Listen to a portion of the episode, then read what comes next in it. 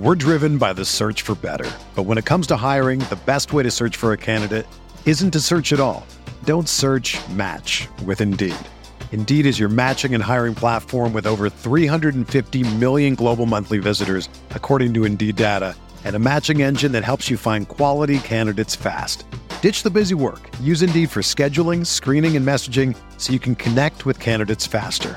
Leveraging over 140 million qualifications and preferences every day, Indeed's matching engine is constantly learning from your preferences, so the more you use Indeed, the better it gets. Join more than 3.5 million businesses worldwide that use Indeed to hire great talent fast. And listeners of this show will get a $75 sponsored job credit to get your jobs more visibility at Indeed.com slash BlueWire. Just go to Indeed.com slash BlueWire right now and support our show by saying that you heard about Indeed on this podcast. That's Indeed.com slash BlueWire. Terms and conditions apply. Need to hire? You need Indeed.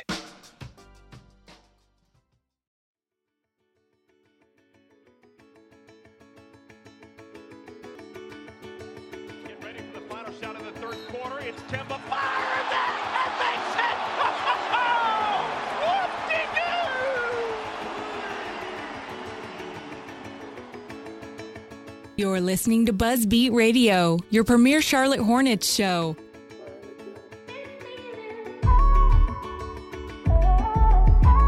All right, welcome in, Buzzbeat listeners. This is episode 49 of Buzzbeat Radio.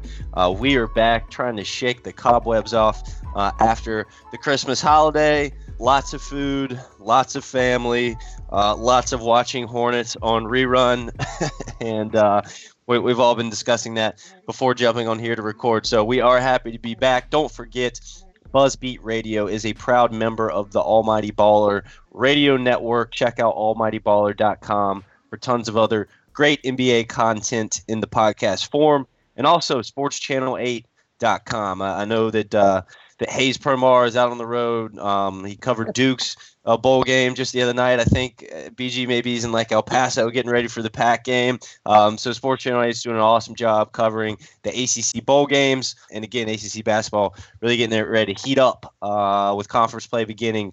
I guess this weekend. So uh, so check out sportschannel8.com. They've got all your ACC needs and, and sports, North Carolina sports needs as well. Uh, and follow them at Sports Channel 8 on Twitter. All right, let's get in here. Richie, how was your holiday? Do you do you have anything left in the tank after all that eggnog and, and turkey and ham and whatever else? See, I'm not much of an eggnog drinker. I don't think I've ever had eggnog before, so I'll, I'll definitely have to try it at some point. Uh, but like we were talking about this pre-recording, it's it's um, a lot of family. It's it's. I think we need to get back into the swing of things with work, uh, have some structure in my life. But yeah, I, d- I definitely need to try some eggnog at some point. I, I've always been kind of uh, I've always kind of been grossed out by it. I don't know, just by the look of it, but who knows? I've you know I was always I'm with you. I was grossed out by just like the name. The name. eggnog. I Yeah. just never like heard, I thought never thought it sounded very good. Um, but I I do enjoy a, a good bourbon. So you know I'll be honest. I had my fair share of eggnog this uh, this holiday this holiday season. So I, I probably need a little. Is that what from you pair it with? Is that what you pair it Uh, with? yeah, yeah. So I'll go Bulleit bourbon, um, and I just buy literally the uh, the eggnog mix. It, it, it says eggnog. I don't Right. even know. I think it's Marva Maid. Maybe is the uh, is the type or whatever. But I just buy that. Looks comes in like a little milk carton. Mhm. Pour it in with a little bourbon. Tastes like a, a bourbon milkshake. It's delicious. So, uh, BG, what's happening, man? How was your holiday? Uh, holidays were great. Spent it back here in beautiful Winston-Salem, North Carolina, where I'll be for one more day before heading back to Raleigh. But it's been nice. Uh, watched a fair amount of hoops. Uh, enjoyed some time with the family and the family dog, of course. And uh, no, it's been good. But it's getting it's about you know stuff's about to get kind of crazy because ACC basketball season starts up fast and furious, really this week um, especially this Saturday, the 30th. So, yeah, keep it locked in. Also, ACCSports.com and Sports Channel 8, all kinds of good ACC basketball coverage of both those places. But nah, no eggnog this year. Uh, I do like eggnog, but you know, if a year passes without me having any, um, I'll I'll live. But I had plenty to drink around the holidays. This Hornets team will certainly cause you to want to do that. No doubt about it. Um, so we're back. We're gonna, as we've done here for probably about the past month now, we'll, we'll try to cover this team and, and, give you a little hope uh, to stay with us for the rest of the season and watch more Hornets basketball. But uh, all that to say, it's been much of the same for Charlotte. Um, they stand at 12 and 22 after last night's loss at home to Boston. Um, real quickly, though, I just wanted to get some some newsy items out of the way here. The Hornets did. Uh, release their city edit well along with most of the NBA yesterday. Uh, Hornets also released their city edition. Uh, am I saying that right, Richie? It was the city edition I think uniform, so. Yeah. right? Yeah, yeah, the, the city edition uniform. Um, let's just do this real quickly. Uh, what kind of a one to ten grading scale? Um, I would give the City Edition a, a, four and a half. I wasn't crazy about it. The black on black, I wasn't a big fan of. I guess the design on the side's pretty cool, and on the on the shorts there, the alternate uh, Hornets logo, the teal one that they use, uh, you're not going to be able to really see that. But you know, once you kind of see the uh, jersey analysis online, I thought, okay, that is pretty cool. So I, I give it a four and a half. I wasn't as crazy about it as some other people. Yeah, I gave my thoughts on Twitter earlier. I, I, like the side panels. I like the look of the side panels a lot. Like you said, Spencer, I'm not the biggest fan of the black on black look, and I think something something just looked missing on the front. But overall, I'd probably give it like an eight out of ten. Um, and I'm not too big on the name Buzz City. First off, so I mean that's that kind of takes away from it as well. Yeah, I'm probably closer to the seven out of ten range. I thought it was all right. I actually thought about half of the jersey releases were pretty nice. Um, and I did like the Hornet, the side paneling on the Hornets, like Richie pointed out on Twitter. I thought that was great. But man, I, I thought the Utah Jazz one is terrible. I thought the Orlando Magic one is terrible. I thought yep. the Spurs one was really bad. I mean, the Orlando Magic one looks awful, and uh, the Utah Jazz one just looks kind of insane. But I thought I thought most of them were pretty cool. Uh, I thought Deep Washington's was good. Milwaukee's. I like Chicago's. Um, Cleveland. Yeah, Chicago's. I even thought Sacramento's was was sort of mm-hmm, out there, but mm-hmm. looked pretty cool too. So I think that was my favorite one, the Sacramento one. That was cool. Yeah, it looks cool. And so yeah, I guess the the other thing too is don't you know this will be a this is like a revolving door every year, right? Like there will be a new right city uniform in the 2018-2019 season. So uh, yeah, I mean we'll see what I mean. Certainly Charlotte's is unique in it, in that it's the only one with the uh, the Jumpman logo on it. But uh, but yeah, the not I'm I'm not like a, a big uniform guy, but I did think overall the city uniform release was a success for the league. Coming up as we enter the new year here, Treveon Graham has a contract um, guarantee date of January the seventh, so his contract will be fully guaranteed on the seventh, as long as the Hornets decide to exercise that and not waive him. So we'll keep our eyes on that, but you know, I think they would certainly be wise uh, on really what is a, minimum deal for Treveon to keep him around for the for the remainder of the season. He's been, uh, frankly, the only other bright spot I think off the bench for Charlotte outside of Jeremy Lamb uh, this season. So I think that I mean, you know, I don't know why they wouldn't keep him around unless there's a trade or something um, uh, on their doorstep. You know, as we enter the new year, then I would assume that they're going to keep TG around, kind of further. Th- and so while we're on that, guys, let's get some thoughts about Graham and what he's been able to bring uh, to you know to the Hornets this season. And again, in a bench and second unit that has really really struggled. BG, I mean, what have what have you seen in Graham's game the most that number one you've been most impressed with, and number two, looking ahead to his potential, what can he become as a player? I like him because he's sort of he, he's kind of a three and a half, right? He, he sort of floats between the, the small forward and the power forward positions, which I, I love guys that have that versatility, especially when it's mixed with some shooting. Now we don't have a, a huge sample size with with Treveon Graham, but shooting 44% on catch and shoot threes this season and 8 of 19 on corner threes, so close to 50%. Again, tiny sample size, but like that sort of perimeter shooting mixed with a guy that can that plays really hard and can guard threes and fours, you know, fairly credibly and has a little bit of off the dribble game too it's he's dirt cheap uh, as far. I mean, he is he is as cheap as you can find a, you know a young player with some upside in the league, and so I I, I think he's a guy that the Hornets should look to keep around. And I wouldn't even be mind I wouldn't even mind seeing him get uh more playing time to the point where I wouldn't be upset if he became the team's backup four at least for a week, and you just you see how it goes. But I like Treveon. He's a ball mover. and he plays hard, and he's a, he has some upside defensively. And again, we've seen him be a pretty good shooter for this team from the perimeter on, on a roster that really doesn't have enough two way players. And he's a guy that offers you a little bit of of added value on both sides of the floor. So nah, I think Treveon's been good this year.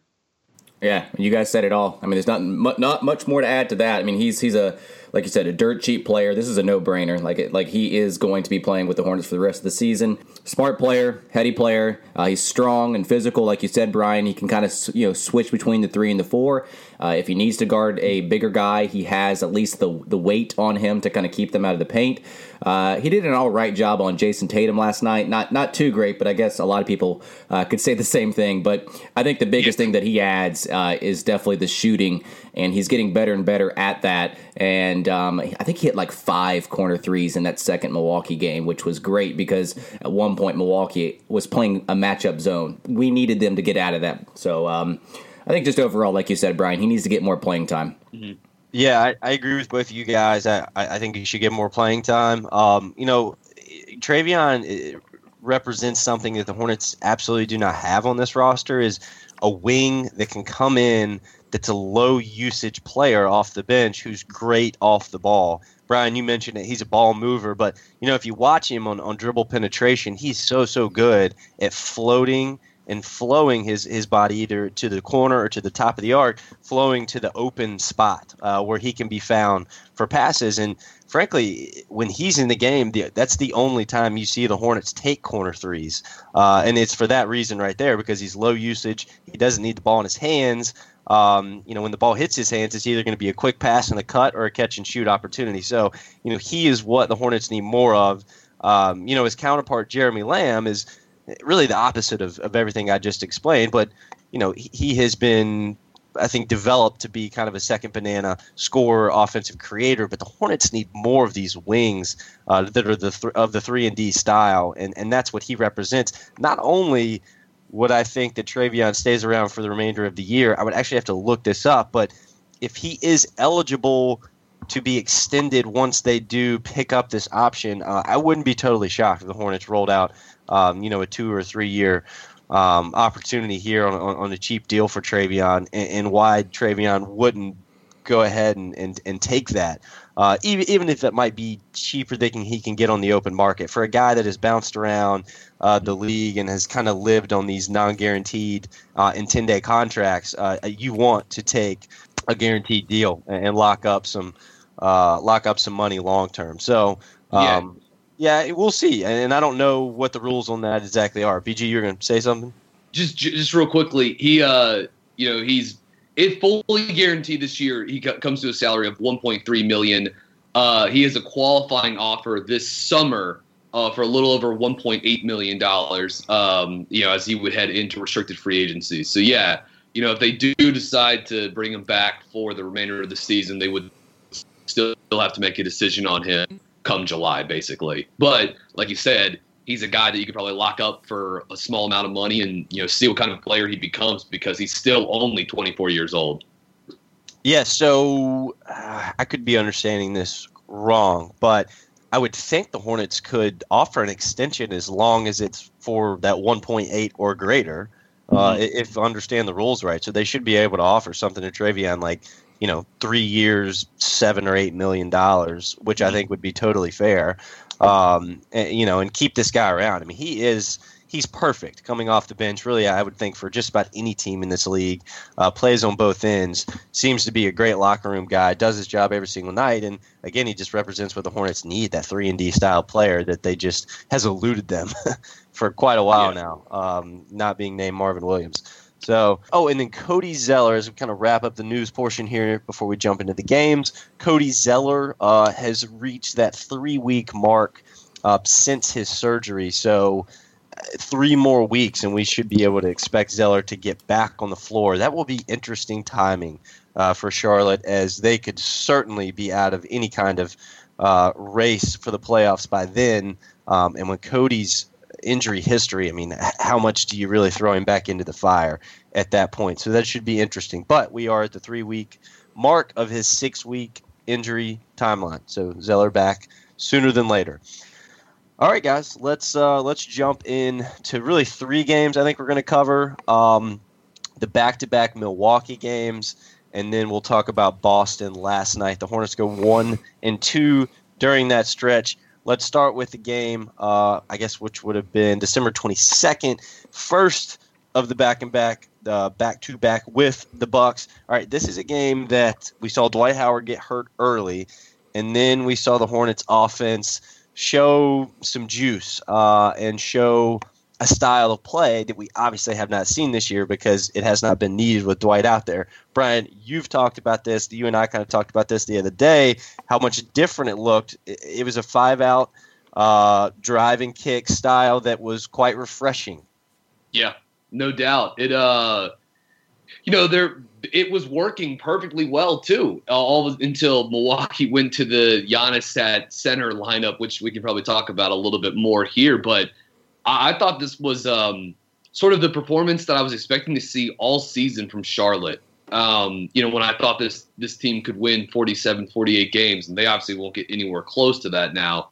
But uh, but no, the ball movement was good. Over 290 passes in this game. Uh, the lineup with Batum, Kaminsky, Kemba, Marvin, and MKG was really good. Played six minutes, 136 points per 100 possessions. And it was just fun to watch them space the floor and open up driving lanes for guys like MKG, Kemba. And uh, man, they really took advantage of some of you know Milwaukee's true fives like Henson and, and, and uh, Thon Maker too. It was fun game to watch. I mean, they, they lost that night, but that that that's as as much fun as I've had watching a Hornets game probably the whole season and truly one of their better offensive performances they've had all year actually in terms of shooting the basketball I believe they hit uh, I'm not I'm off to, have to pull it up but they hit how many three pointers in that game uh, yeah 12 of 26 tw- all 12 of those makes were from above the break and uh, fun fun game to watch them play and to see the ball fly around a little bit more with basically Kaminsky and Johnny O'Bryant playing all of the minutes at the five. Dwight Howard limited to under five minutes of action in that game. I thought the aggressiveness on uh, both sides of the ball, but especially on offense, was definitely visible, especially out of two people, uh, Kemba and Batum. I thought Kemba was very, very aggressive in attacking the basket, and who knows? This could have been a result of Dwight's injury. He had more room to work with. Uh, he shot the ball seven of nine uh, within five feet of the hoop, uh, and a lot of those coming in the third quarter. Walker finished with 32 points and shot the ball 62% uh, from the field. The other player that I thought was very aggressive was Batum. Um, I just feel when Batum is out there with Dwight, I don't see him moving as much. I don't know. I don't know if it's a result of you know Dwight getting those post ups and Batum just kind of sits there and think, okay, my my strengths are now nullified because now the ball is stopping. Uh, I, I, saw that when when Dwight went out, Batum was more aggressive and decisive, and uh, you know when he took his shots, when he passed the ball, finding the cutters. They even used him a lot in the mid post, and that's kind of where he looks to distribute the ball, but also. He's kind of getting comfortable shooting off that like Dirk Dirk shot, the off leg shot, fading. So I mean, it just also gets Kemba off ball as well. So those two players, Batum and Kemba, I definitely saw an increased in in the aggression and the aggressiveness uh, when it comes to attacking the basket, and Batum just looking for a shot. Yeah, you know, this game was it was clearly a Kemba Walker type of game uh, in terms of the space that he had. Uh, I mean, you know, when you've got Frank Kaminsky setting a ball screen, or Marvin Williams, or, or even Johnny O'Bryant, um, you know, that big is not a he can't just kind of sag low as, as Dwight rumbles down the lane behind him. Um, you know, he has to make a decision. Am I going to recover to the pop, uh, or am I going to stay here with Kemba for a second longer? And, and Kemba it, it can easily react to that. Uh, and he was that game. I mean, that was that was the Kemba Walker, really, if I would say the last two seasons that we've been used to seeing. Uh, incredibly efficient. It was really nice to see him get it going a little bit from behind the arc in that one had really struggled coming into that game shooting the ball. Uh, but yeah, the Hornets, you know, this was just crunch time. Um, they came up short. I mean, I made a few notes. At, there's this thing that Silas has been doing late in games, and he did a little bit in the second half last night, where he'll take MKG and place him on really the primary ball handler. He did it against the Bucks in this game, as he had MKG guard Bledsoe some in the end. Um, and then when Marvin gets put into the pick and roll, uh, along with MKG, the two don't don't switch that action which is a little frustrating to They me. should, I, I think if you- right? I mean, I- I- they're I similar mean, I- players. that's yeah, and that, that's part of the reason that like you put MKG on the ball in those Mhm. situations is because pick and roll defense becomes easier. Obviously, Kemba can't switch a whole lot because that's a big time mismatch uh, on, on you know for the bigger body. But you know, with Marvin and MKG in this action, i- i- sure, if you don't want to switch, that's fine. You can you know chase around, but, but this pick and pop stuff that has become so easy for other teams, even against MKG and Marvin uh, coverage, is a little bit silly. Like if you're going to put MKG on the ball, then at least give those two the liberty to just go ahead and switch that action because Marvin's a little bit slow, you know, slower fleet-footed wise, but other than that, you're just going to have to live with that, and uh, it's a little bit frustrating. I mean, you saw in this game the Bucks burn Charlotte in a late game situation. Um, with that, where Marvin, you know, M- MKG's weaking Bledsoe to his left hand. Uh, Marvin is kind of like on the other side of the screen, expecting expecting MKG to chase Bledsoe over the screen to his right hand, and so he's completely out of position, and, and Bledsoe zooms to the rim for an easy left-handed layup. It's just it's a little bit baffling to me why the Hornets cannot get this pick and roll coverage down. Uh, sometimes they look like they want to switch. Sometimes they look like they're they're trapping hard, recovering from the weak side. Uh, it's just all these different looks, and I, I can't really tell what the plan is. Um, and it's it's breaking down at really important times. Again, in this Milwaukee game uh, last Friday, I guess was it, was the twenty second. Yeah. Um, so so frustrating to me there. I mean, I like again the initial fold from Silas to put MKG on the ball, but then why we cannot take the next step of just switching the action is is, is mind boggling, and it it didn't buried us in that Milwaukee game Friday night. You you almost wonder if they're so used to not switching that it's like second nature where they're where they're not going to switch. So when you play these small ball lineups or where you put MKG on the ball handler and and they're setting a pick, you would think that Marvin and MKG would would be an auto switch there because it doesn't.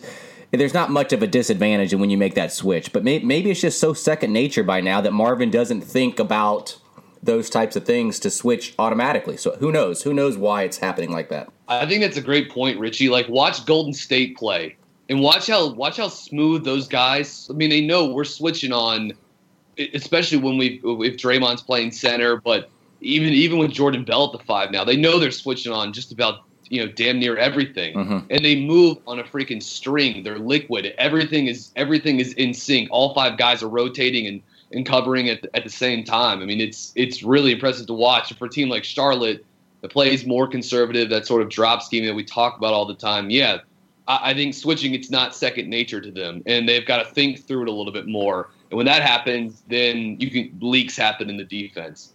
Um, also in this game too, I, liked some of the minutes Frank got at the five Yeah. um, in the third quarter Uh, when they when Milwaukee went with their version of the death lineup, and I don't know why Jason Kidd's been so reluctant to move Giannis to the five. It took him into the you know damn near the fourth, the start of the fourth quarter when they're about to lose to the Hornets uh, on their home floor for him to go with Giannis at the five. Um, the Bucks are plus twenty with Giannis on the court in this game. You know, I thought MKG did a pretty good job defensively against him, but yeah, for Milwaukee, they're the lineup with Giannis at the five. This is Giannis, Bledsoe, Brogdon, Kilpatrick, and Middleton. Mhm. They score 145 points per 100 possessions over that stretch of time. The Hornets score just 33 points per 100 possessions. Uh, first possession with Giannis at the five, Frank defending. I mean, come on, that's terrifying. And um, Bucks get a corner three for Kilpatrick. They go on an, an immediate 12-0 run with Giannis at the five. And it just seemed like the perfect time. We've talked all year. We've been basically begging the Hornets to try to get a little more creative in terms of, you know, how they roll these lineups out on both offense and defense. And this just seemed like the perfect time to try Marvin and MKG at the four and five. And they just didn't do it, and it caused issues defensively for them everywhere. And I think it's maybe a bit reductive to say this, but ultimately, I think that's why they lost the game that they had a chance of winning on the road against a playoff team in Milwaukee.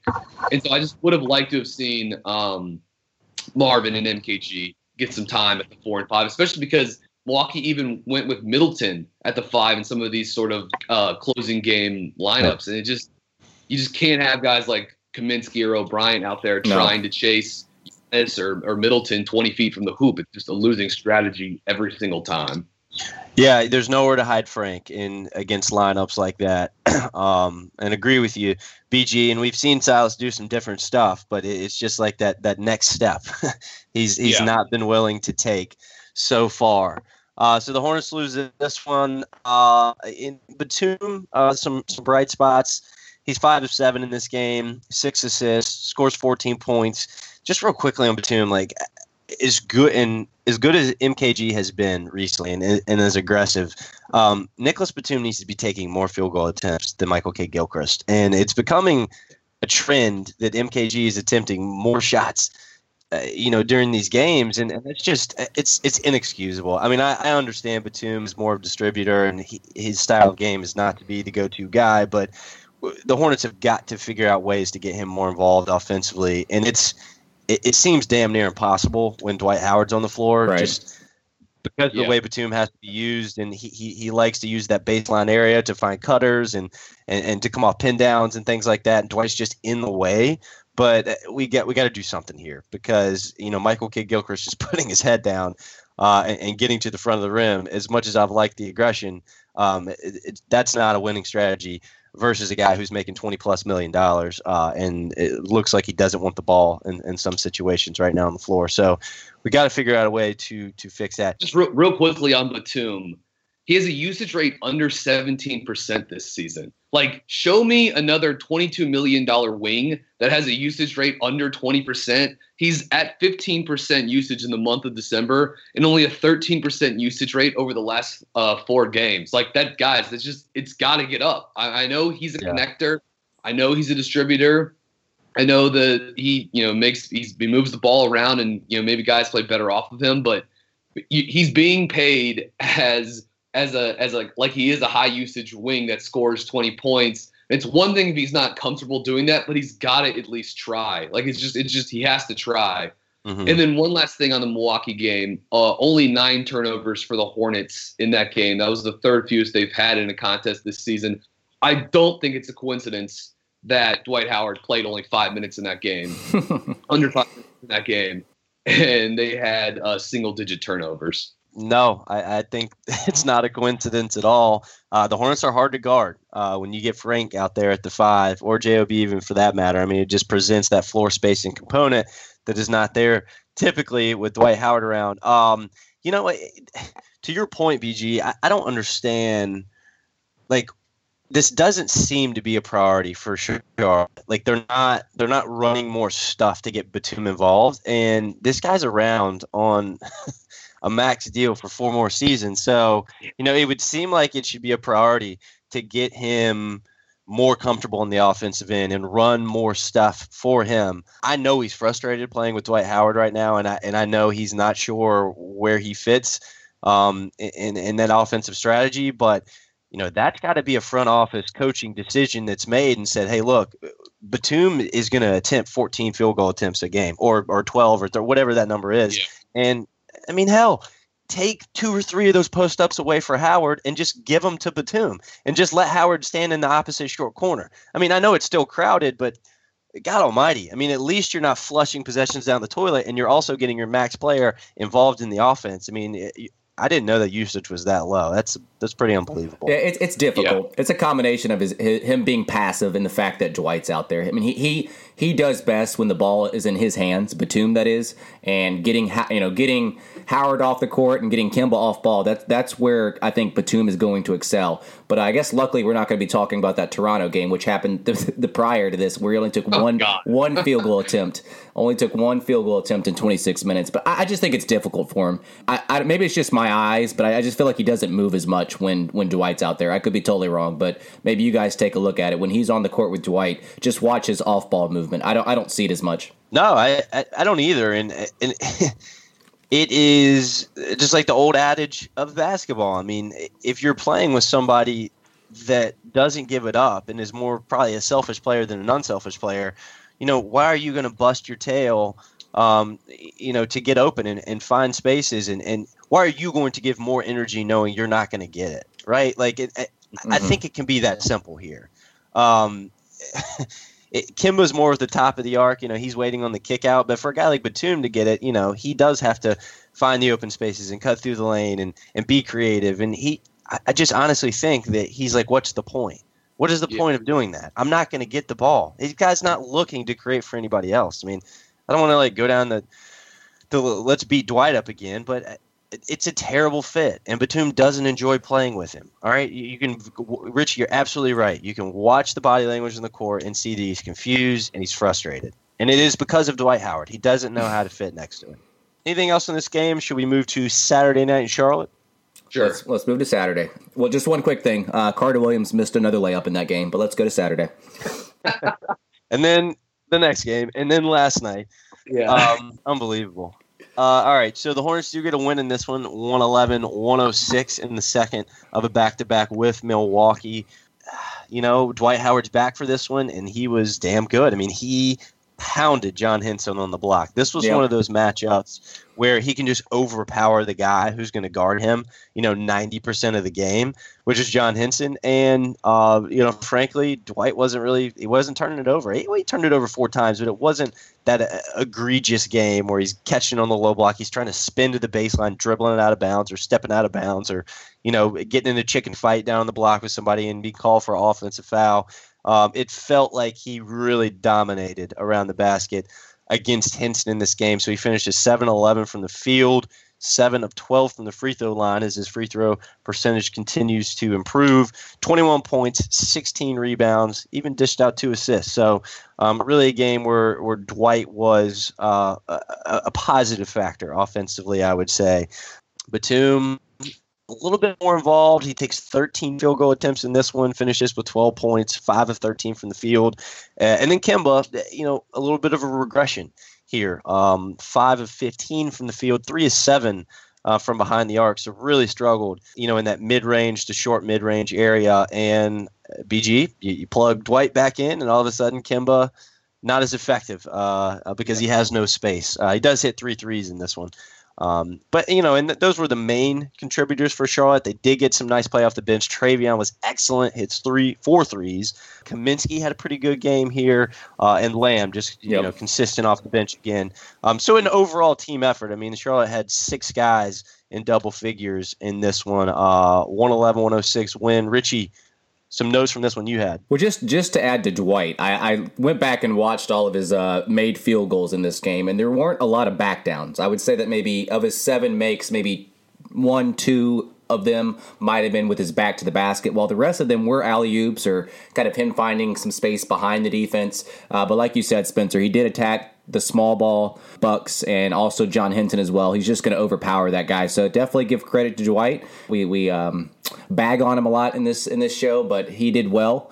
And the bench outscored Milwaukee's bench 50 to 28. And big thanks to Treveon Graham. I almost wish would have played the previous game because we did a great job of driving the lane and we could have kicked him out to him for three in the corner. He had 14 points, four and five of them coming from corner threes. So, yeah, I thought the third quarter was very interesting. This was when Milwaukee went to a 2 3 zone. No shooters for Charlotte. That's when Graham entered. He hit several corner threes to kind of loosen up that defense. And it looked a little hopeless for the Hornets at this point in the game. And the Hornets ended the third quarter on a 24 to 10 run to kind of keep this game close and manageable heading to the fourth quarter.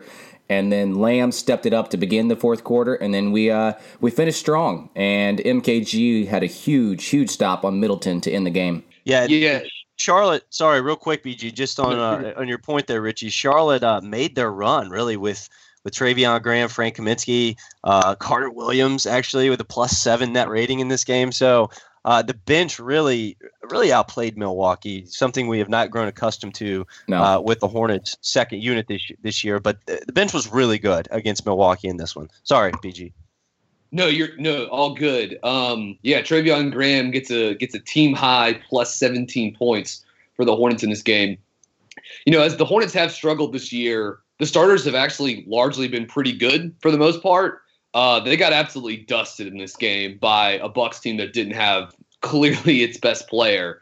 Um, you know, the the the Bucks with Giannis on and off, it's sort of a similar differential to the Hornets and Kemba, although albeit not quite as quite as stark, mostly because they have a guy like uh, Middleton that can carry the offense and, and Malcolm Brogdon, who's a pretty good uh, bench player too.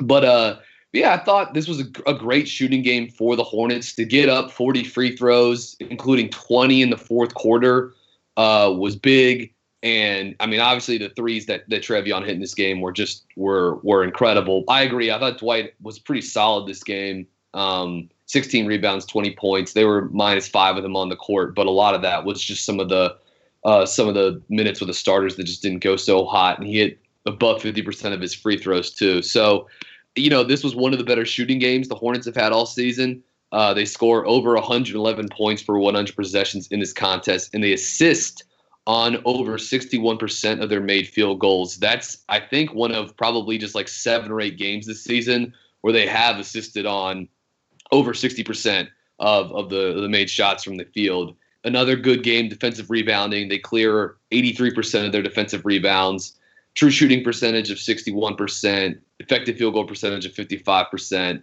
And yeah, I mean, even though they didn't take a ton of threes, just 21, they make nine of them and you know, it I, when the Hornets because they don't turn the ball over a lot, although they did cough it up 16 times in this game. When they don't turn it over that many times and they hit 40 plus percent of their threes, and if they get to the line over 30 times, like they're probably going to win those games, especially when the other team doesn't have far and away its best player. So this was, I thought, a, a solid game for the for the Hornets, and uh, you know, I thought they they did a good job carrying some of the good vibes from Friday night into Saturday night against the Bucks on sort of a strange back to back, taking on the same team in two different cities, and um, you know, unfortunately, they just couldn't carry that over until a, a much better uh, Boston team uh, on Wednesday night. Yeah, I mean, certainly this was one of Charlotte's best offensive performances of the season um, from an efficiency standpoint. Uh, BG, threw out some some numbers there. Um, you know, one one fourteen point seven offensive rating for Charlotte. That that's pretty dang good uh, yeah. for them in, in, terms of what they've been doing. Uh, for most of the time this season, and look, give Silas some credit late in the game. I mean, the Bucks were not bringing any help uh, when Dwight Howard got a post up opportunity. It was one on one versus Henson. Uh, they were daring Dwight to, to finish or, or find a way to get to the free throw line, um, and he was pretty effective. So, and then, but Silas mixed that in with some really good late game stuff for Kemba. Um, BG, I know you mentioned on Twitter, uh, you know, the, the late game uh, play where where Kemba brings it down, he'll throw it to the top, which is usually Marvin or Nick. Uh, run his man off really what looks like just a UCLA cut, uh, but really is a flare screen, uh, especially if his defender tries to cheat and go under, which Bledsoe did. Kemba nailed a three. And then they run something very similar to where Kemba does kind of take off off Dwight, almost like a UCLA cut, and then zoom back off the pin down, uh, looking for stuff. And, and Milwaukee had a tough time negotiating that action. Henson, actually, then the second time, the one after the Kemba three, uh, the second time, uh, Henson gets kind of caught up top against Kemba as Bledsoe gets caught on the screen. Kemba notices it quickly, goes right at Henson's left hip, uh, and now the Hornets are, are, able to create stuff as, as the defense is scrambling. So some good late game stuff from Silas. So, you know, a little tip of the cap cap to him there, balancing Kemba's diet uh, along with Dwight's diet late in that game. Yeah, and I should just say, in eight minutes with Frank Kaminsky and Kemba Walker on the Kemba Walker on the court, uh, in this game against Milwaukee, the Hornets score over uh, 1.7 points per possession with those two guys on the court. I mean, they they were they were basically unguardable with the combination of Kemba, Kaminsky, and Nick Batum on the floor Saturday night against the Bucks. You know, it was really impressive uh, from you know, like I said, what we're used to seeing from this group, but um, certainly a, a very solid sign for Charlotte on the offensive end. And then you think. all right, here we go. We got all this rest coming up. What three or four days rest before the Boston game? Um, we're starting to turn a little bit of a corner, and uh, that that not uh, being the case. Richie, anything you want to add to this Milwaukee game before we get to Boston, uh, which was last night? Yeah, I mean, I, I, previously mentioned it, but just just the huge stop that MKG had late in this game. He had five fouls on him, and Milwaukee was in the bonus. I, I cannot remember. It wasn't it wasn't like a buzzer beater by any means. It, there still was some time left on the clock, but you know he played him straight up basically was with him all the way, contested his shot. Middleton missed the shot, and then to end the game, we just kind of hit our free throws. But uh, that stop was huge, and he had five fouls on him. So to, knowing that he had five fouls, knowing that Milwaukee was in the bonus, he was still aggressive. And Silas, you know, had confidence in putting him on Middleton, who seems to be a hornet killer over his career. Yeah, uh, no, no doubt. He he made life tough for Middleton, who took a who took a, a ton of shots, including seven of which that were contested according to the NBA's tracking data. Uh, I'm guessing most of those were contested by uh, MKG. This does re- this does remind me. I want to throw this in real quick. The Friday night game uh, with the Hornets and Bucks, when Kemba had a great shooting performance, should be noted that 15 of his field goals that night were uncontested field goals. And like if Kemba gets that many uncontested field goals, he'll probably make the opposing team play. And again, that's not the Saturday night win in Charlotte. The 15 uncontested field goals that I forgot to mention earlier with Kemba relate to the uh, the Friday night defeat for the Hornets up in Milwaukee. But I did want to throw that in there too. That's probably a product of them being able to play five out that game. So I know yeah. I'm backtracking a little bit there, but I wanted to make sure I got that in. All right, um, let's get to last night. The Hornets uh, again were at home against the Celtics on how many days rest was it then? So Saturday, you had Sunday, Monday, Tuesday. So on three days rest, three and a half days rest, really, the Hornets go into last night against a Boston team that actually played on Christmas and lost on Christmas. So you know, you had to think coming off a good offensive performance, a, a nice win at home, you, you, know, on the second of a back to back, and now you get a Boston team who had to play on Christmas Day, has to travel to Charlotte. Um, you like your chances here, and the Hornets were sliced up uh, in the beginning.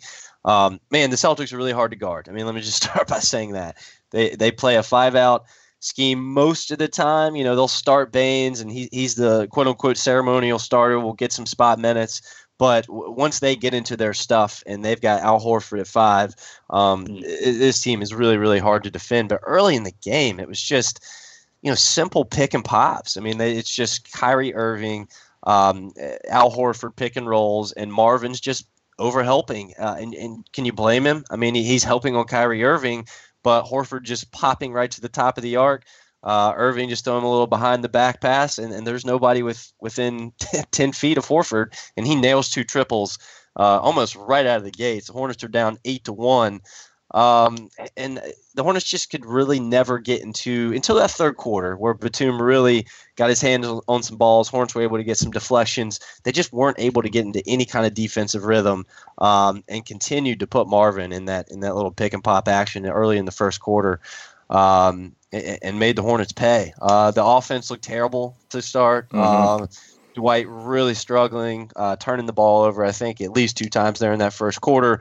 Kemba's just not looking right. Uh, four uncharacteristic turnovers last night. Um, a, f- a few of them he just got taken from him. Uh, Terry Rozier had one yeah. steal. I think Smart had another one, um, and, and, then just kind of fumbling the ball. You've seen more of that from Kemba this year, and I, you know it's it could be a product of personnel and, and uncertainty and not as much space as he's had in the past few seasons. But you know, you've seen these uncharacteristic turnovers where Kim is almost like giving the ball away or getting it taken from him.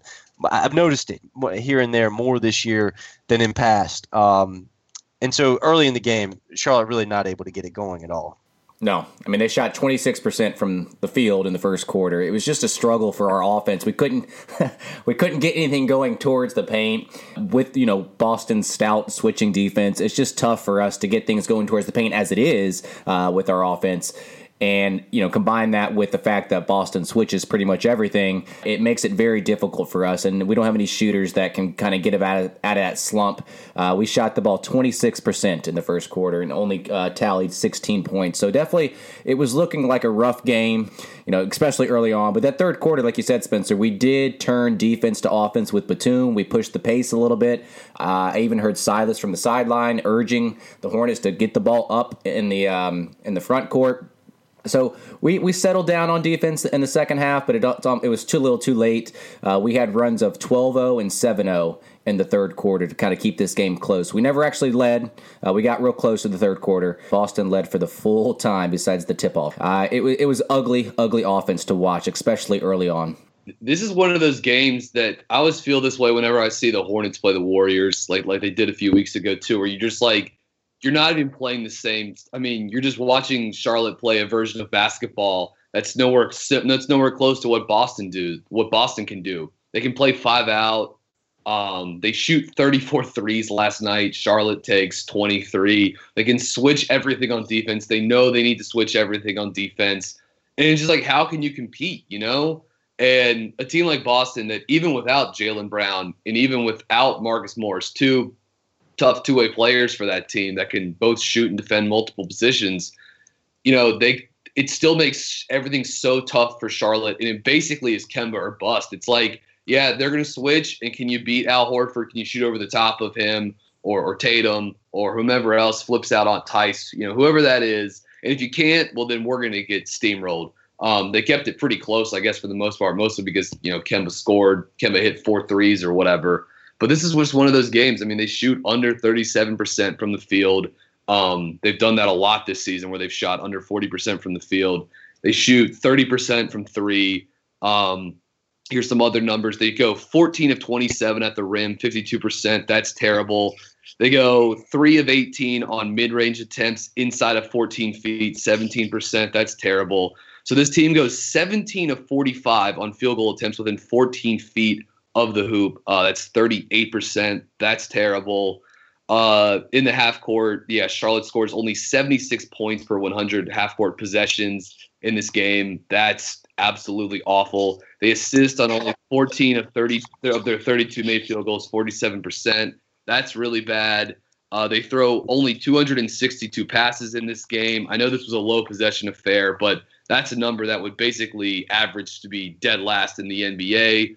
Fourth quarter offense, they shoot six of 22 from the field, only one assist in the fourth quarter, one of seven on threes. They attempt just four free throws, and they score only 81 points per 100 possessions. Charlotte, after last night's dreadful performance in the fourth quarter, now ranks dead last in the NBA in offensive efficiency in the fourth quarter, under 99 points per 100 possessions. That's really bad. And I thought there was one real big swing in the fourth quarter. Um, it was 81 77. Boston had the ball. Terry Rozier drives. Dwight, nice help. Nice help. Recovers, pins his shot at the rim. Uh, leads to a break, actually. Lamb pushes and hits uh, Treveon Graham in the corner for a three. Uh, Dwight's the trailer uh, on this possession. Graham misses the three pointer. Uh, Dwight's around the top of the key. He's the last guy down on offense for the Hornets. And instead of hanging back, making sure the floor is balanced, he crashes the glass, and there's absolutely no one home. Um, and so after Graham misses the three, instead of running back, Dwight and Frank both, for some reason, charge Shane Larkin, who has the ball, and he tosses it up. And this is what led to the alley oop slam for Tatum who dunks the ball on a three on one fast break. And by the way, guess who the only player back for Charlotte was? It was Treveon Graham. Yeah, who Trev, yeah. corner three. And it was like, Yep. Is pathetic. That is pathetic offense. That's pathetic transition defense. That's a complete lack of attention to detail from Dwight. I mean, it was just it was it was awful. It's a five point swing, and look, Charlotte kept it close for a while after that.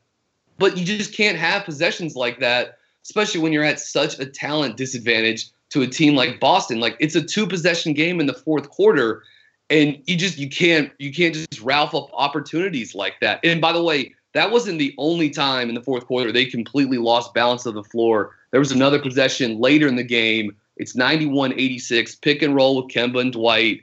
Entire Boston team loads up on Kemba. Shocker, I know.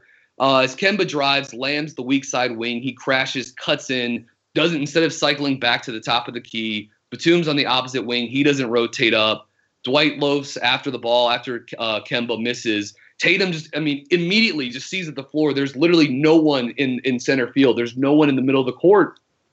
Tatum sprints wide open, right into the open space. Uh, easy uh, hit ahead pass from Marcus Smart. I mean, Marvin was the only guy within 10 feet of this guy when he's dunking it with two hands on the o- opposite end. And it, that those were two possessions within a few minutes of one another in the fourth quarter. And it's just, it's terrible. Just awful floor balance and it's awful transition defense. I mean, you guys, you know me, man. I don't, I don't want to get into like, I try not to get into extremes and into hot takes and be overly critical, especially when you're looking at one play out of a hundred or whatever. But that's, it was awful and and really the the Dwight chasing an offensive rebound, it's just so perfect. Like it is, and that's why when people come back to you after the game and you say, "Man, Dwight's not really playing that well," and they say, "Yeah, but but but look at all these offensive rebounds," and you're like, "Yeah, he's also chasing them too. These are empty Yeah. numbers." And every single advanced metric in the book will tell you this guy's a net negative for this team on offense.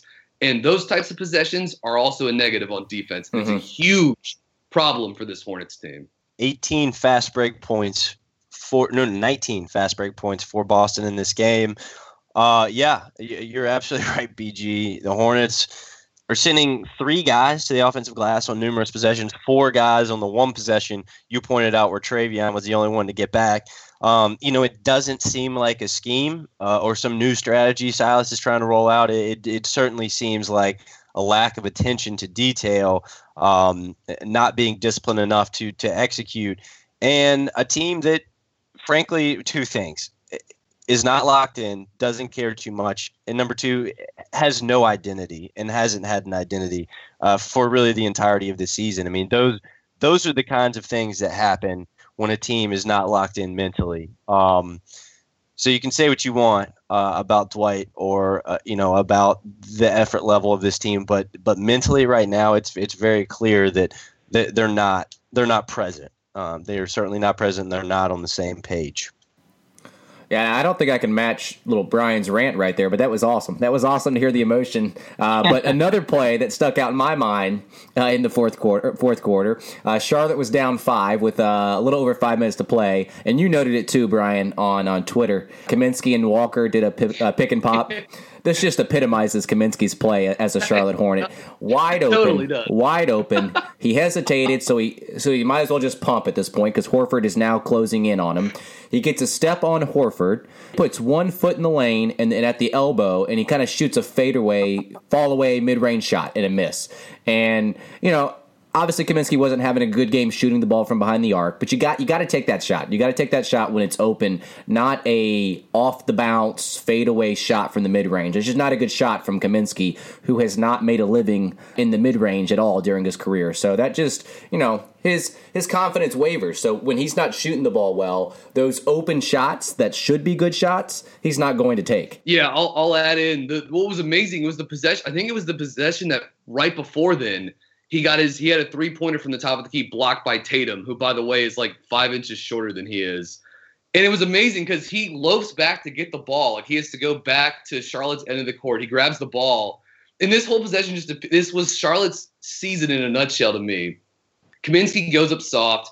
He gets his three pointer blocked by a smaller defender. He loafs back to get the ball. He throws it up to Kemba, who immediately smokes past Horford and lays it up at the rim. And it was like, God, this guy has to do just everything for this team. Like, Yeah. he has, like Kemba, just you're asking the smallest guy on the court to just do bleeping everything for you, and it's it's just it's frustrating to watch. And I can't imagine. I, I know Kemba's a tough guy, and I know he's a team first guy. I know he loves his teammates, but I can't imagine how frustrating it is on possessions like that where you got to wait for Frank to shuffle back to get the ball just so he can get it to you so you can make something out of literally nothing with under eight seconds left on the shot clock. Um, so I mean, yeah, unless Frank is is shooting a, a pick and pop wide open three uh, with Kemba setting him up, or he's got a smaller defender um, or slower defender that he can he can get by.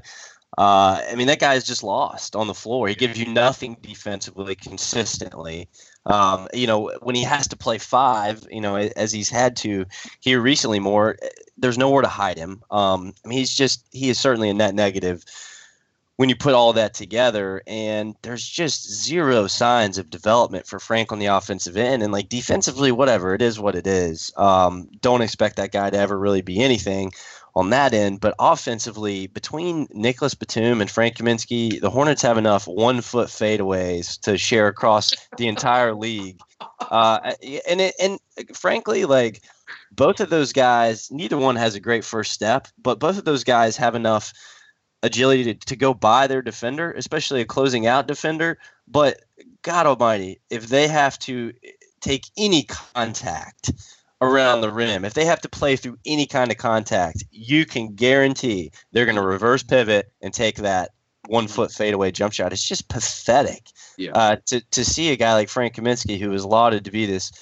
you know, offensively vers- versatile uh, seven footer seem to regress uh, here on the offensive end again, unless he's just got like a wide open pick and pop three at the top of the arc.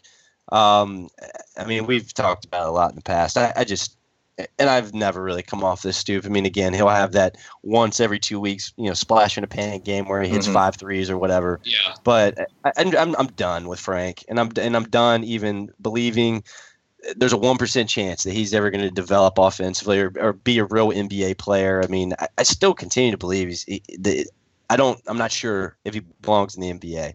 Um, just no signs of development at all on the offensive end from this guy. Yeah. So this season on his three pointers, he's 32 of 81, which is pretty good. 40% on threes when there's no defender within six plus feet of him, wide open. When there's a defender within four to six feet of him, still, as the NBA defines it, open. He is four of 22, 18%. And when defenders are between zero or four feet of him, he's attempted only one three this season. He missed it, of course. I mean, like, he has to be absolutely wide open. The shot has to be created either by ball movement or, you know, Kemba drawing two defenders, you know, or a trap or whatever out of a pick and pop. If not, and he's only making 40% of those, which again is pretty good. But if anybody's within, uh, uh, you know, four feet of him, he's either not going to shoot the ball or he's going to miss it 80 plus percent of the time, period. That's You know, interesting. Because last year it was Yeah. the opposite. I felt he felt like he missed a lot of wide open threes last year. he, he he missed a lot, a large, a lot more of them than he has so far this year. Um, which is really the, the one area he's improved. I would say this too, like for a guy that w- was so hyped with being this versatile player on the offensive end, he really has very little skill when he puts the ball on the floor Mm-hmm. making the right decision with the ball. And you saw this in a in a clutch situation um, on let's see the first of the Milwaukee game. So the one in Milwaukee, uh, I think the Hornets are down 106, 104 in that situation. It actually might have been tied. Um, Frank catches it in the top. He attacks a closeout, goes by Giannis, I think, gets into the middle of the paint. You know, he's got two or three bucks converging on him, and then honestly, I didn't even like remember what he did. If he tried to pass it, I think he like fumbled it because he wasn't sure what he wanted to do, and he picked the ball up, and now he was dragging his pivot foot. Um, unbelievable when this guy's like rolling through, or when he attacks a closeout and he's dribbling through the lane. If it's not that little floater, or he can you know reverse pivot and get to the other side, he almost has like zero IQ to see where the defenders are converging on him from, and just setting up his setting up his teammate. I mean, he's got he's got it, it's unbelievable. I mean, you would think that that kind of comes with the package, right? Uh, The seven footer that can that can stretch the floors, hit threes, uh, has a little bit of wiggle to get inside the lane. But like once he gets there, if he doesn't have an, a wide open shot or free free lane to the rim, um, there's not good decisions being made. Um, and you could see it in that Milwaukee game, especially uh, late in that game. I mean, that, that turnover led to the Giannis fast break opportunity uh, that really put the game out of reach for Charlotte. So Kaminsky continues to be frustrating. Yeah, he, I mean, he had another. He just plays. So, I mean, I, I do feel a little bad because I feel like he's thinking through everything so much. I mean, he plays slow because he is slow, but also he's robotic because he's just think he's just thinking so hard through every single motion he's on the court. In the in the Friday night game, the loss at Milwaukee, he hit another play in the fourth quarter where he ran a pick and pop with Batum on the side. He popped to the top of the key. Giannis was helping off Marvin Williams. And he darted up to this. This actually may be the play you were talking about, Spencer. But Giannis darts up to to stop at the top, and he drives right past him.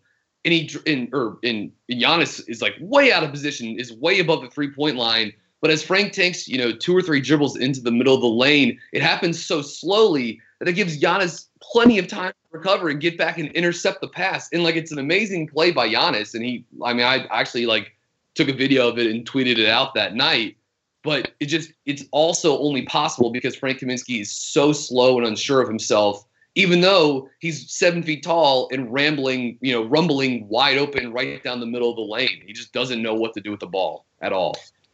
That's it's a really good point, BG. He is thinking a lot. The game has always seemed to be a little bit too fast for him um, on the NBA level. And look, he's a skilled player, no doubt about that. But you know the Big Ten. that's the slowest pace of basketball in the country, and they just fed him too. Like yeah, Wisconsin, yeah, yeah. I mean, that's just that's basically University of Virginia basketball right there. I mean, very very similar from a pace standpoint. So you know, may, maybe uh, that's hard. It's hard to measure that stuff coming out of college. Like what guys are going to be able to think their way through the NBA game and, and be able to adjust to the speed of it. But there's just there never has been signs of Frank being able to do that, um, and, and there continue to be uh, to be frankly less signs uh, of that being the case. So the time is uh, the clock is certainly ticking on Frank Kaminsky and his career uh, in the NBA. Definitely with the Hornets. All right. Anything else in this game, Richie? We want to get to, to some Twitter questions. Yeah, let, us let's, uh, let's jump right into these Twitter questions. And I actually have a question that I came up with after this discussion uh, in this episode. So maybe I'll throw a question out too if we have time. But this first Twitter question comes from at Patrick Connor seven uh, on Twitter. He asks, and I'll kind of quickly give my thoughts. I don't have I didn't really think about it too much, but would you would trading Batum plus a first round to the Lakers for Brook Lopez's expiring make sense? Uh, and I'll just quickly give my thoughts. I, I would say no, uh, not to me. I don't think this would be the ideal trade to get off Batum's contract. I understand why we want to or why people would want to get off his contract, but I don't really understand what we would do with the cap flexibility that we would gain with this trade. You know, I, I'm of the notion that we need to build through the draft and with younger players. And if you're trying to entice someone to come to Charlotte through free agency because we have extra money, I think that's really the only way that you're going to get someone to come to Charlotte is through overpaying that person uh, in free agency. So if we're trying to clear some cap space here by getting off Batum's contract and getting an expiring contract on Lopez. I just don't see it, especially because we're giving up a future first. I want that future first down the line to kind of develop uh, a younger player. Yes, we have not been good at drafting, but that's a different issue. We've talked about that before. A different issue altogether. So giving up a future first and Batum for Lopez doesn't seem like a a, a, deal that makes sense to me. What do you, what do you think about that, Brian? Yeah, I, I, I I agree with you, Richie. Um, I mean, it's appealing to the thought of getting off all that money with Batum. And again, he's owed $77 million after this season, including that final year player option for $27 million, which he will absolutely pick up. Um, unless unless Charlotte's pick is heavily protected, right? You know what I mean? Then then I mean that's that's a totally a non-starter, uh, especially because this pick has a chance to be a top five pick, and if you trade Batum, it's almost you know you're going to be really bad and I mean, I guess Lopez would would make, but then you got Lopez and Dwight on the same team. You couldn't play them together uh, unless you were an insane person. Um, but anyways, the team, regardless, the team is terrible and would get worse.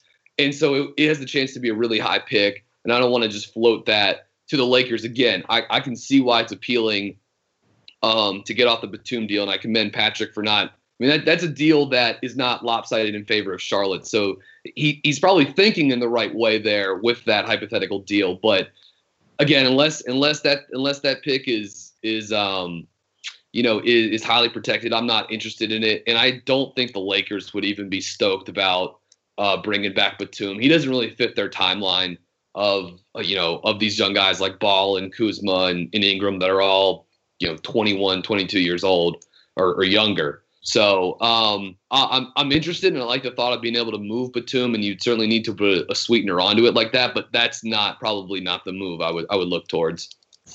Yeah, I, I agree with you guys. I, I don't for two reasons don't see why this deal would happen either way. I mean, number one for Charlotte, you know, even if you've got some pretty good protection on that pick, the last thing the Hornets need to be doing right now is trading away future first round uh, picks and assets uh, you know, of that fold. And number two, you know, I, I don't, I don't know that interested in that. I think they're going to be in the market um, of trying to, you know, lull a free agent um, to Los Angeles here this summer, definitely the next. So Batum really, yeah. really crowds that that that salary cap. Um, so would would be surprised. Uh, but yeah, you're right, BG. I mean, thinking in the right way here. Yeah, I, I think that the Hornets need to think, and, and, fans too. I think this is important. Batum's deal is probably not the one we need to think about trading. Number one, because it it's going to be the hardest, I think, to get mm-hmm. off of because of the length of this deal.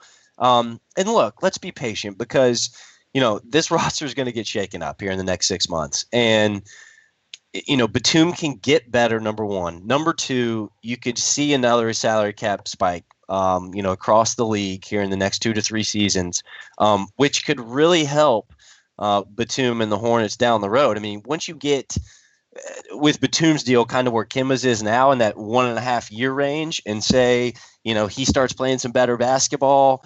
Um, and the salary cap spikes, you know, all of a sudden now you're looking at a contract that might be tradable. So to trade it now and, and shoot yourself in the foot and by attaching another asset to it, I think is short sighted. Mm-hmm. Um, you, know, you know, the Marvin Williams, the Michael Kidd-Gilchrist, obviously Kemba Walker, you know, these are the deals that are going to be movable that teams are attracted to now. And with the amount of time left on those deals, it, it makes more sense for Charlotte to look at those type of moves uh, opposed to you know, just mortgaging way too much to get off a lot of money, which is Batum, but it, it's not the kind of deal Charlotte needs to be thinking about right now. They have got to be in the market of creating more flexibility from a cap perspective for themselves, and and, and trading Nick Batum is not going to do that in any way.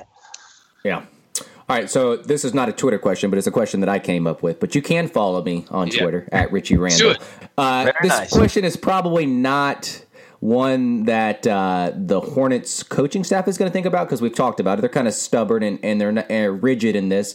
If you were to create an ideal small ball lineup for the Charlotte Hornets with the current roster that it is right now, who would be your your one through five here? Your small ball lineup for the Hornets. Now I'm going to go ahead and give mine. Uh, Kemba at the one, Lamb at the two, Treveon at the three, MKG at the four and Marvin at the five. Uh, I'm slowly coming around to playing MKG at the four. I think I was a little bit hesitant at doing that at first because typically with small ball lineups, you want someone that can space the court, you know, at your four or your five. So maybe with Marvin at the five, he can he can space the court, and maybe MKG would be the player that kind of clogs up the lane, and he can he's going to be the one that finds the cutting lanes. But I do like the versatility in that lineup. I was thinking about maybe adding Frank to that lineup and switching it around a little bit. But Kemba Lamb, Treveon, MKG, and Marvin. Do you guys have a small ball lineup currently for the Hornets? I, I would, I would probably go Kemba, Lamb, Batum, MKG, mm. Marvin. Um, I, you know, I like what you're doing with Treveon there. I still, you know, like the Kemba Batum, um, you know, creator next to creator fit. Uh, you know, I think MKG really being able to play center field, defensive five uh, is very attractive. And then obviously, you know, it really frees Marvin Williams to occupy the corner uh, offensively, I think, where he's been really, really effective. You don't have to put him in as many ball screens with that lineup. Uh, and you can kind of just, you know, a lot of stuff involving Lamb, Batum, uh, and Kemba, it's going to yield you action going to the rim. MKG, you know, cutting, uh, off the defensive help and being in that short corner area, being able to be creative in the gaps, and then again, you know, off of that, just finding Marvin occupying that corner where he's so dangerous. So I, I think that's a lineup I would go with. Yeah, it's unfortunate that the team doesn't have but only so many options. Like there's like there's like seven or eight guys you can think of, and basically it you know those guys have to be involved in this. Um, I tweeted this out the other day. There are some sort of encouraging lot numbers with uh, albeit in a small sample size, with MKG at the four next to Kaminsky at the five. But if I'm going to get funky with my with my ideal small ball five with the Hornets, obviously I'm using Kemba. Probably going to go Batum over Lamb. Then, like like Richie said, I like Treveon Graham as my as my corner shooter from the threes, plus MKG plus Marvin Williams. And what I'm doing is I'm spreading the court slicing and dicing with Kemba and MKG. I'm using MKG the way Oklahoma City uses Andre Roberson at times, where he's your uh, your screener and your roll guy, and he's your dive guy, and everyone else around the perimeter is a 35 to 40 percent three point shooter, including some really good catch and shoot guys like Graham and Marvin that are above 44 percent on catch and shoots this year. So that's probably what I would do. But again, your options. I mean, you're kind of hands right. are tied a little bit here few more Twitter questions here. Uh, really, this is one question, two questions within the question from at Joey Bidness, B I D N E S S on Twitter. Um, one of his questions was about Treveon's potential. We covered that earlier in the show, I think.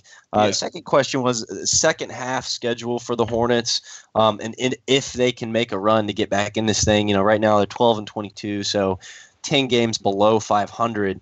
Uh, you, you, know, I would say look at these next 13 games. Maybe not the whole second half of the season. Next 13, they get ready uh, for a four-game West Coast road trip starting Friday night in Golden State, and then that will end the following Friday with the Lakers, um, Sacramento, and the Clippers in between those two. Uh, and then the eight of the next nine after that are actually at home for Charlotte and some winnable games during that stretch. So I, I would say that you know, you get through the, that stretch of 13 games at eight, eight and five, nine and four. You know, I think you have a chance uh, to kid yourselves into believing you could stay alive for the playoffs. Um, but you know, you play those stretch that that next 13. It, worse than 500. I, I, think it's certainly time to hang it up. Then, um, any thoughts from you guys on this? Yeah. So the Hornets have 48 games left. Uh, 28 of those will be on the road. That's the second uh, largest number of road games that any team in the NBA has. Only the, the Knicks will have to play 28 road games. They're the only team with more road contests left on the schedule, the way it's currently constituted. Uh, of nine of those 48 uh, games, Charlotte will be at a rest disadvantage. Charlotte has eight back to back games left over the course of that stretch. The Hornets will be at a rest advantage in uh, 11 of their games. And again, in terms of rest advantage, rest disadvantage. They're towards like the median of the of the league uh, in both of those. But obviously, they have a lot of road contests um, on the horizon, including I mean, they've got like Spencer just said, this four game swing in California. Then they've got an they've got an Eastern Conference swing with Miami, the Pacers, the Hawks at the end of January. And then one other thing I would sort of like that I kind of want to highlight too, it's the first to the second week of February. It's February 4th through the 9th uh, at Phoenix, at Denver, at Portland, at Utah. It's important to remember that game at Portland. Uh, it's a 10 o'clock game, Thursday, February 8th. I'm highlighting that because that is the date of the NBA trade deadline too. So you know, as as Charlotte approaches this deadline, if they do decide to mix up this roster, which I think the three of us all sort of agree that they should do, um, you know, maybe they get something done at the end of January, whatever. But there's a chance the team could be on the road um, you know, as as the Hornets are possibly trying to make a, a, deadline deal or something like that. So that's just one other thing I would note. There's basically 20 games between now and then as well, too. But uh, yeah, the Hornets will be in the middle of a re- uh, of a West Coast road swing uh, when the deadline uh, occurs. Yeah, I think initially when the when the schedule came out, we all noted that we had to get off to a quick start because uh, a lot of the road games came after the new year. I think what was difficult for the Hornets was the fact that a lot of our home games, just based on a quick glance, typically were the tougher opponents. Uh, you know, it might have changed over the course of the season with the strength of schedule and everything, but the road games that we have coming up, Brian just noted 28 of our last 48 games come on the road, which is a lot.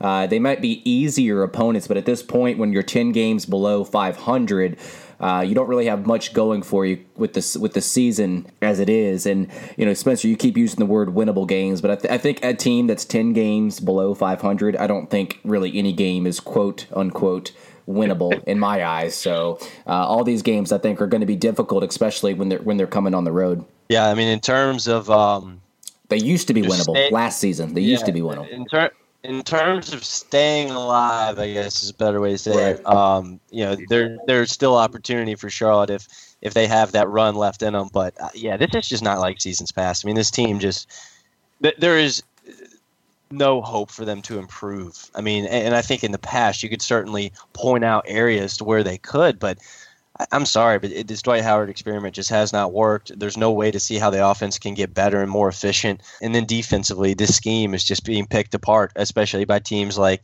like last night Boston. I mean, the small ball we we just can't match up with small ball because we're going to trot Dwight out there and put our you know heads between our legs and hope it works out this time. Uh, but it, we can't the NBA has surpassed what uh, what Charlotte has to offer this season. Mm-hmm. Um, it's just not good enough. So I yeah, I don't see a way this team can realistically improve Richie, which is I think pretty much what you're saying there.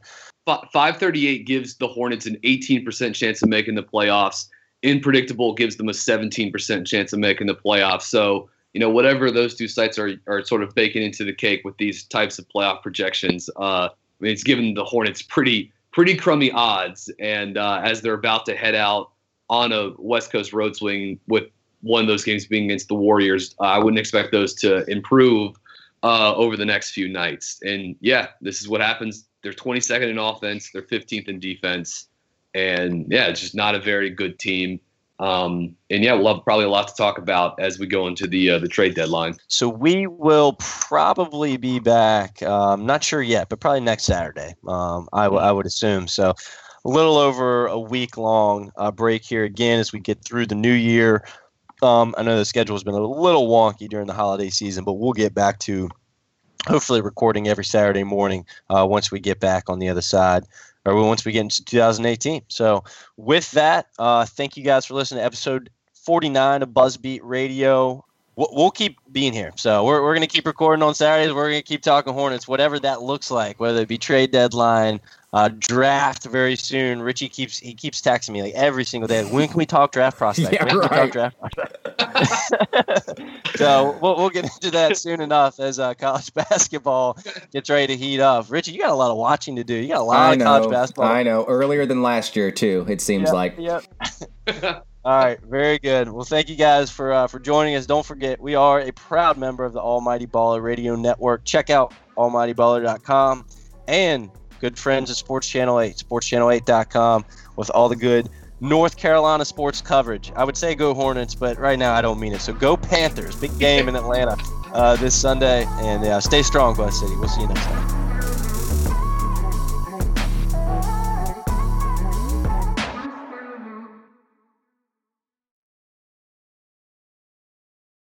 Whether you're a world class athlete or a podcaster like me, we all understand the importance of mental and physical well being and proper recovery for top notch performance. That's why I'm excited that Unifyd Healing is sponsoring this podcast. Unifyd Healing is a new and super innovative global network of wellness centers powered by Energy Enhancement System, or EE System. If you haven't heard of the EE System, you'll want to listen up. This technology promotes wellness, deep relaxation, purification, and rejuvenation. At hundreds of locations across the globe, access to a center is easy and affordable. Interested in experiencing the EE system technology for yourself? Go to unifydhealing.com slash bluewire to learn more and find a center near you. That's U-N-I-F-Y-D healing.com slash bluewire. No material or testimonials on the Unifyd Healing website are intended to be viewed as medical advice or a substitute for professional medical advice, diagnosis, or treatment. Always seek the advice of your physician or other qualified healthcare provider with any questions you may have regarding a medical condition or treatment and before undertaking a new healthcare regimen, including EE system.